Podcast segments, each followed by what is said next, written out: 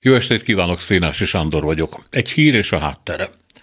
Egy a Vladimir nevű orosz városban élő család azzal a kérésre fordult a területi regisztrációs irodához, hogy engedje megváltoztatni a gyerekük nevét. A kérés érthető, a kisfiú keresztneve ugyanis Putyin. Egészen pontosan Putyin Jurajev. A dolgot érzékeltetendő, ez olyan, mintha valakit Szabó Putyinnak, vagy az illető lány Kovács Putyinának hívnának, ami, hát lássuk be, a mai Magyarország mentális állapotába is bőven beleférne. Jurajevékkel egyébként az történt, hogy Tadzsikisztánból települtek be, megkapták az orosz állampolgárságot, és a putyinista nagyapan nyomására 2016-ban a másfél éves kis Rasszult átnevezték az elnök vezeték nevére. Hogy a nyomasztást fokozzuk, a kiterjedt Jurajev familiában egy másik kisfiú, a Sojgu keresztnevet kapta, vagyis a védelmi miniszter kicsi klónja lett, legalábbis nominaliter de azóta ezt nagyon megbánták és visszacsinálnának mindent. Jekaterina Beleusz, a regisztrációs iroda vezetője azt jelenti a főnökeinek, hogy a család könyörög és bűntudata van. Döntés még nincs. A hivatal érthető módon vonakodik lefejezni saját magát a Putyin talanítással.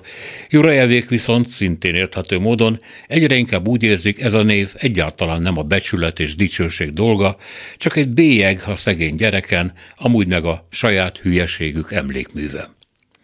Hogy a deputinizációnak amúgy milyen lehetőségei vannak, arról a Medúza nevű független orosz híroldal csinált interjút Erika Franccal, a Michigani Állami Egyetem docensével, aki munkatársaival több mint 15 évig tanulmányozott 300 a második világháború után létrejött autokráciát, és rossz hírei vannak.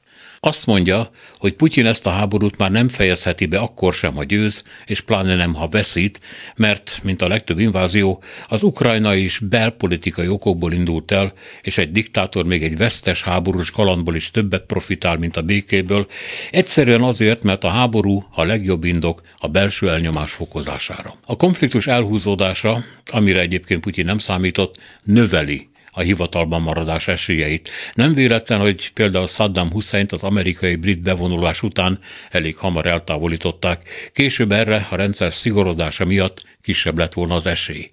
Vagyis Putyin hivatalban halhat meg. De mi történhet ezután legalábbis Erika Franz szerint? Lehet, hogy semmi. Putyin meghal, de az elit marad, és tudja, hogy ha beindul a politikai olvadás és rendszerváltás fenyeget, az a minimum, hogy a partvonalra szorul, de a börtönlét sokkal valószínűbb. Nem engedheti meg tehát, hogy ne zárjon össze, és ne találjon a saját soraiból utódot, valami nem engedheti, hogy ne folyjon tovább a háború, ami akárcsak Putyinnak, neki is az egyetlen legitimációs ereje. Élve vagy halva tehát, de Putyin élt, él és élni fog, ha csak az oroszokat nem verik ki Ukrajnából, vagy amíg az orosz nép nem csinál tiszta időt, amiből persze a szokásos módon smuta lesz, zavaros korszak, később pedig megint a keménykész kora, és így tovább, de ezt már mi tesszük hozzá. Hát így zárta az interjút Erika Franz, akinek holt a napjáig lesz feldolgozandó anyaga, és aki, úgy képzeljük, sajnálkozva rámosolygott Margarita Ljutovára, a független orosz riporterre.